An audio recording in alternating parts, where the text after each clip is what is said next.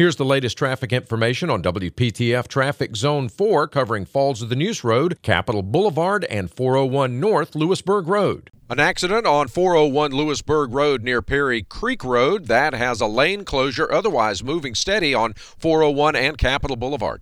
Tune to AM 680 WPTF, the traffic station with traffic reports every 10 minutes on the 8s, morning and afternoons. Zone by zone reports are an exclusive feature of WPTF Triangle Traffic.